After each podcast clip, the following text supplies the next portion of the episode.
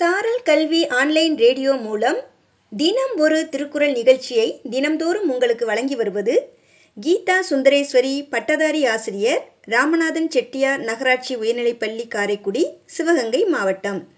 காலை வணக்கம் மாணவ செல்வங்களே. இன்று நாம் காண இருப்பது அதிகாரம் பனிரெண்டு நடுவு நிலைமை. யாவரிடத்தும் வேறுபாடு கருதாது ஒப்ப நிற்கும் தன்மை என்பது இதன் பொருளாகும். குறள் எண் நூற்றி பதினொன்று தகுதியென ஒன்று நன்றே பகுதியான் பார்பட்டு ஒழுகப்பெறின் விளக்கம். இடந்தோறும் முறையோடு ஒழுக முடியின் நடுவு நிலைமை மிகச்சிறந்த அறமாம்.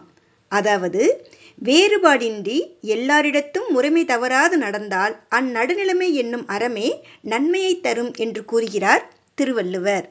மீண்டும் குறள் தகுதியென ஒன்று நன்றே பகுதியான் பார்பட்டு ஒழுகப்பெறின் நன்றி மாணவ செல்வங்களே. இந்த நாள் இனிய நாளாய் அமைய வாழ்த்துக்கள்.